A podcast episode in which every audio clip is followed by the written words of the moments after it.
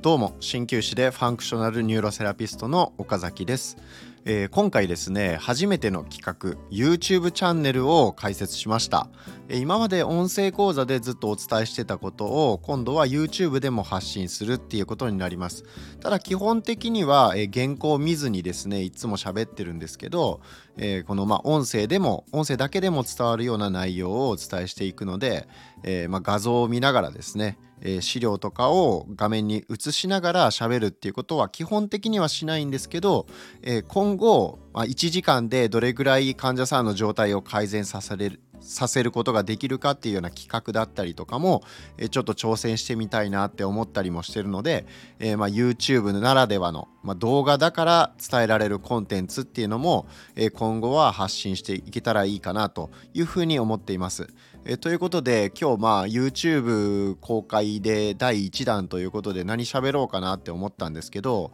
まあ、せっかくなので、えー、僕がこれまで治療いろんな方を治療させていただいてきた中で、えー、どんな失敗をしてでそれをその失敗を踏まえて今どういう治療にたどり着いたのかっていうことをお話ししていきます。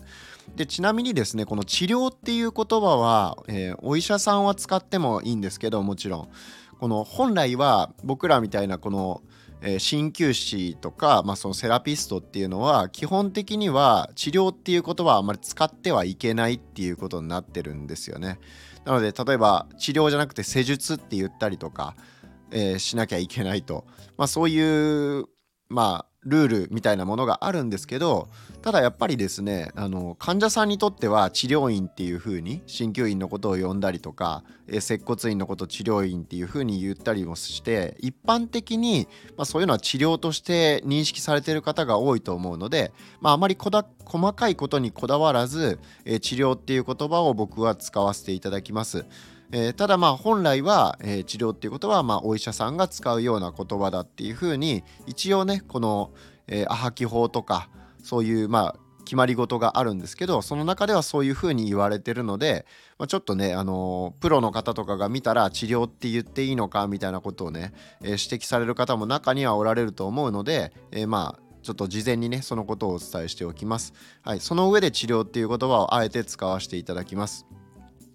で、えー、僕がですね今どういったことをまずやってるかっていうことなんですけど、えー、シニアの歩行障害とか慢性的な痛みっていうものを専門に取り扱っています。で、えー、僕はですね鍼灸の学校を卒業してから訪問専門の治療院に勤めた後にまあいろんな仕事を転々として治療家をしてない時期っていうのも正直結構長かったんですね。20代は割といろんな仕事を経験しました。えー、家の補修業だったりだとか、まあ、コンビニのバイトはもちろんスーパーのレジ打ちから果物を袋詰めするような仕事だったりとか、えー、介護福祉施設の高齢者の送迎だったりとか、えー、エコツアーガイドって言って、えーまあ、田舎に観光客を呼ぶような企画を考えたりするような、え、スタッフをやったりだとかまあとにかくいろんなことをやってきたんですね。でそこで、えー、僕が20代の、まあ、後半になった時に、えー、その、まあ、自分がですね人口1,000人以下の小さい村に、えー、移住したんですけどそこで、えー、高齢者のまあすごいですね足が悪い高齢者がまあ多いわけなんですよね。やっぱりあの地域人口が少ないところで、まあ、かなりの田舎なのでやっぱり高齢化が進んでいるという中で僕が、まあ、その医療系の資格を持っていて、まあ、運動指導もできるっていうところで、えー、ま、集落支援員っていうね、えー、仕事をさせていただきました。でそこでは具体的には高齢者の、えー、介護予防ですねそれを中心にいろんな事業をさせていただいたんですね。で例えば、えー、スマトレ教室って言って今も続いてる、えー、今っていうのは2023年の、えー、10月なんですけれどもいま、えー、だに続いている運動教室は、えー、僕が立ち上げに携わりました、えー、補助金も実際岡山県の方にプレゼンに行って、えー、保育士さんあ保健師さんと一緒にですねその補助金を獲得して事業をスタートするっていうことに成功しました。でそこでは3ヶ月の間に、えー、高齢者の体力年齢参加者60名ぐらい大体第1期は来られたんですけど、えー、その60名の体力年齢を平均7歳若返らせるっていうことに成功しました。でその時は、えー、筑波ウェルネスリサーチ社といって筑波大学の研究機関から、まあ、派生したというか、えー、そこの久野真也教授が立ち上げた、えー、筑波ウェルネスリサーチっていうそういう、まあ、高齢者の主に高齢者の介護予防ですね。その事業をされている、えー、団体と一緒にそういったことをねそういったプロジェクトを、まあ、成功に導くということができました。であとは高齢者の、えー、スマイルサロンっていう、えー、その地域の高齢者が集まって、えー、みんなでワイワイ楽しいことをやったりとか、え、体操して、えーまあ、体を動かしたりだとか認知症予防だったりとか、まあ、そういったことをやっていたんですね。でその時に僕はふと気づいたんですね。えー、このまま治療家をしていいした治療家としてずっと一生生きていいのかっていう疑問があったから20代はいろんなことをとにかく経験しようということでいろんな仕事してきたんですけれども、えー、その事業をした時に、えー、自分が治療家だったからこそ、えー、その国家資格を持って治療家として勉強していたからこそ、えー、自分はそういった役割をさせていただくことができて実際に成果も上げることができたっていうことで自分自身の存在意義っていうものが、えー、をその時初めて強く実感したんですね。まあ、つまり僕は、えー、こういった方々の健康づくりに携わっていきたいと。とにかく、えー、足が痛い腰が痛い膝が痛いっていうことで自由に歩けない自由な暮らしができないと。いうことで悩んでる方がめちゃくちゃ多い。でそういった現状を、えー、変える力になりたいと。で僕はその時に皆さんからめちゃくちゃ喜んでもらったんですね。で村を出る時には送別会まで開いていただいて寄せ書きをしてくださってでまあ本当にね中には泣いて悲しまれた方もおられるぐらいですねで未だに電話をかけてきてくださったりするぐらいあの本当に感謝してるよっていう風に言ってくださるんですけど、まあ、そういったことを言われることっていうのはやっぱりなかなかまあないというか本当にまあ僕は生きがいを感じたわけですね。まあ、自分の人生っていうのをここに、えー、しっかりと、まあ、使っていこうというふうに、まあ、使命感みたいなものを初めてそこで抱いたわけです。でまあ資格を取ってよかったと勉強してきてよかったと医療に関わってきてよかったっていうふうに思ったんですね。でなので今、えー、僕は訪問のえー、訪問専門の治療院っていうのをやっています。でそこで、えー、主に80代から90代の方、えー、まあ、100歳中にはもう100歳超えておられる方も、えー、今のところ2名おられます。で来年100歳になるっていう方がさらに2名おられるので、まあ、かなり、えご高齢の方も担当してきたと。でその中で、え患者さん1人を8年間以上担当するっていうことも、え結構やってます。なので僕の患者さんは、えー、かなりですね長く、えー、まあ、利用してくださってる方も多いです。でそこだけ聞くと、えー、じゃあそれって治ってないってことなんじゃないのっていうふうに思われるかもしれないんですけど症状はかなり改善しています。でなんですけどあの実際にこれプロの治療家で高齢者医療に携わったことがある方だったら分かると思うんですけどあのものすごく体の構造的に、えー、もう破綻してしまっている、えー、ような方っていうのはなかなか症状が根本的に治るっていうことは難しい現実的には難しい方もたくさんおられます。え、それはどれだけ腕のいい先生先生が担当して治療をしても、え、なかなか現実的にはみるみる改善していくっていうことは難しい。現実的には現状維持をいかにできるかっていうところ、えー、まあバリバリその方が運動療法をやってっていうことができる方だったらいいんですけどもうそういう状態にない方もたくさんおられるんですね現実には。でなので、えー、まあ、長く続けてその現状維持ですねをとにかく悪化しないようにしていく、え、今の歩行能力運動能力を100歳になった時まで保って自分の足で歩いて生活ができるっていうところを目指していくっていうような、まあ、そういった医療を主に僕は提供しています。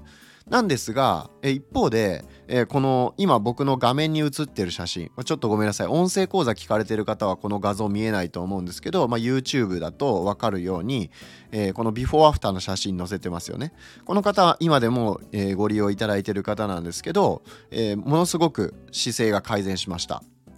でもともとこちらの方はあの膝がものすごく痛いっていうのとあとは変えー、側腕症ですね。背骨がものすごく歪んでいたっていう状態なんですけど今この背骨もかなり改善しつつあります。まだまだ、えー、改善の余地はたくさんあるんですけれども、えーまあ、50代の方で、え、改善にどんどん向かっているっていうような状態。で変形性膝関節症膝の痛みでもともと来られたんですけどその痛みに関してはもう今ほぼほぼ、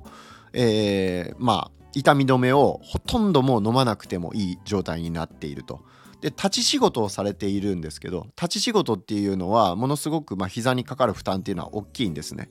なので職業的にも立ち仕事をしている方とか農作業をしている方は、えー、膝の痛みを抱えるリスクが高いっていうこともこれ科学的に分かっています。なので立ち仕事をずっとされているっていう時点で結構膝に対する負担は大きい生活をしているんですけどそれにもかかわらず、えー、痛みがほぼほぼもう改善したというような状態になっています。それまでは、えー、毎日痛み止めを飲んで、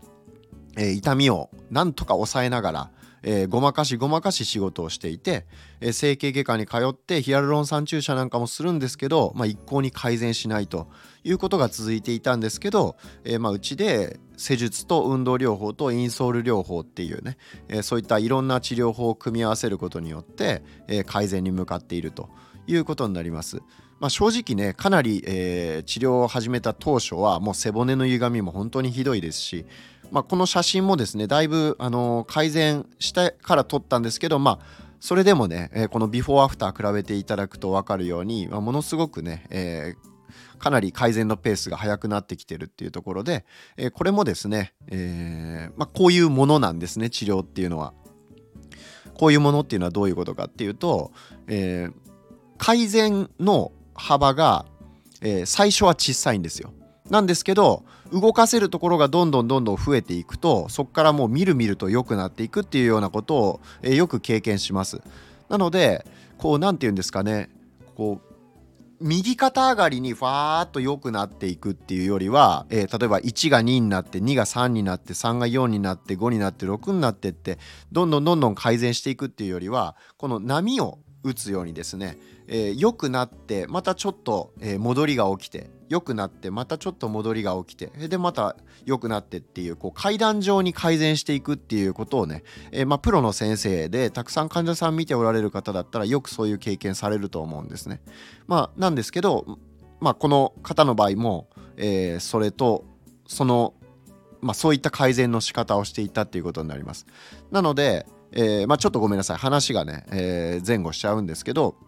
まあ、そういった形で根本的に症状を改善するための治療っていうのを複数の解決法、えー、解決策ですね。複数の治療法を組み合わせることによって、えー、このような、まあ、かなりね、えー、症状がひどい方も改善に向かうっていうことができます。で、まあ、そういった治療を僕が提供してるっていうことになります。でそこに至る前にまでにはかなりですね紆余曲折ありまして、えー、僕相当ですねセミナーいろんな勉強にお金かけましたで、えー、まあいろんな資格もね取ったんですけど、えー、結局のところなかなかその本質的に患者さん自信持って改善していくっていうことができないでいたんですね。なんですけど、えー、僕が治療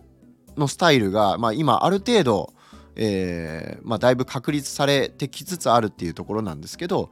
えー、まずですね筋肉とか骨っていう構造的なところばっかり考えて治療していたっていう時期が初期の頃の僕でした。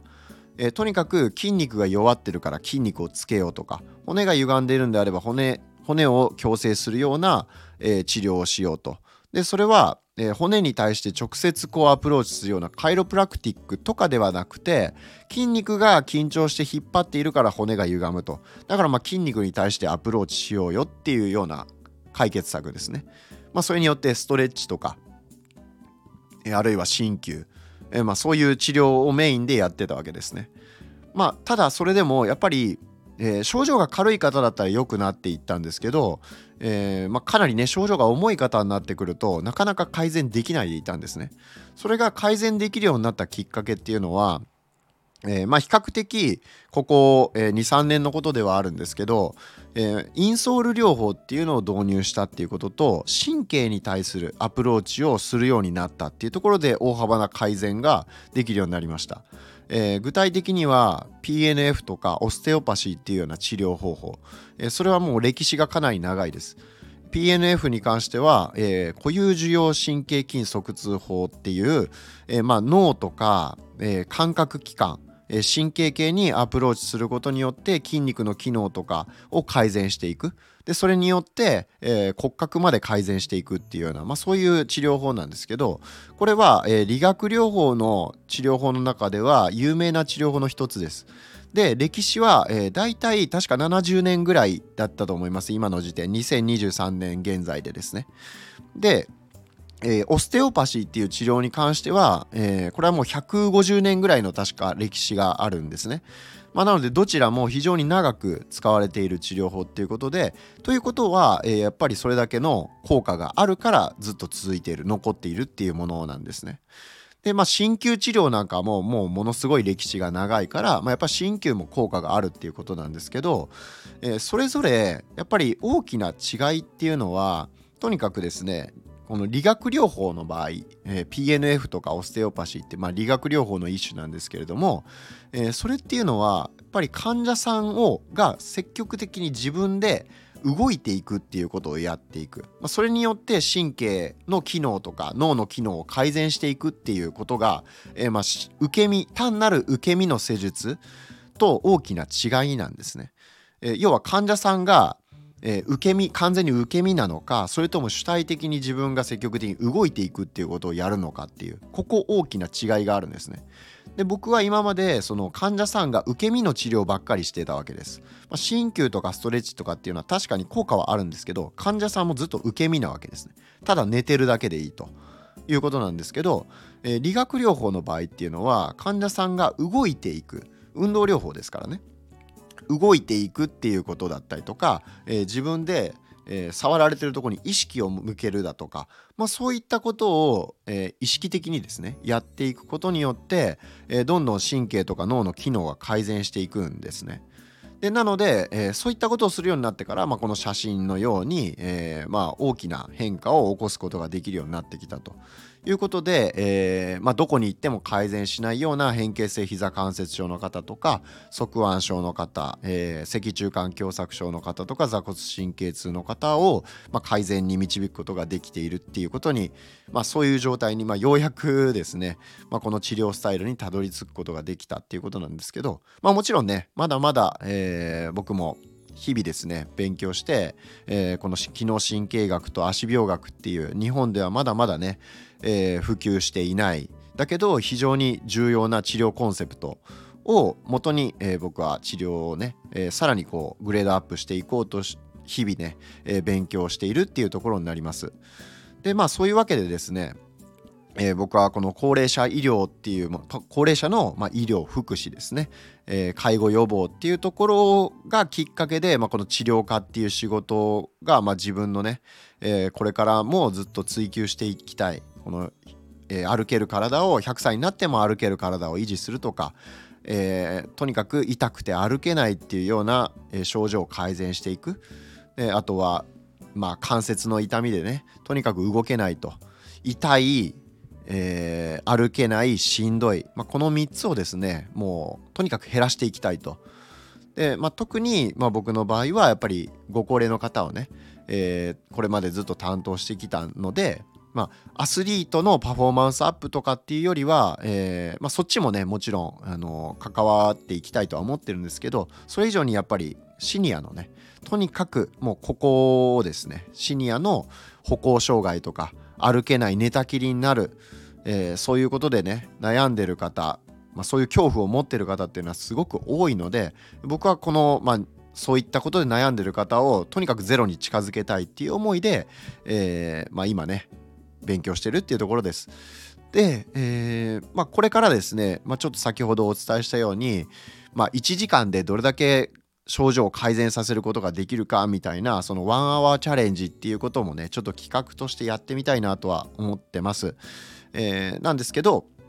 まあ今回ね第1回ということで、えー、まあ、今まで僕がやってきて、まあ、どういうことがあって今の、まあ、こういうね仕事をして、えー、どういう思いでこの仕事をしているのかとか、えー、まあ、治療どういう考え方で治療しているのかっていうところをお伝えしていきました。でまだまだね、えー、まあ、今回ですねちょっとまあ YouTube 初めてなのでお伝えしきれないこと、まあ、この1回でね全部お伝えするっていうのはかなり、まあ、大変だと思うので、えー、まあ、音声講座をメインでしつつも、えー、この YouTube でね YouTube じゃないと伝えられないことっていうのもたくさん伝えてお伝えできればというふうに思ってますので、えー、どうぞよろしくお願いします、えとにかくね、え長引く痛みとかえー、歩けない動けないしんどいっていうような状態でお悩みの方にめちゃくちゃ役立つ本質的な情報をお伝えしていきますので、えー、まあ、今後ともよろしくお願いします。ということで、えー、今回の放送は以上で終わります。また次回お会いしましょう。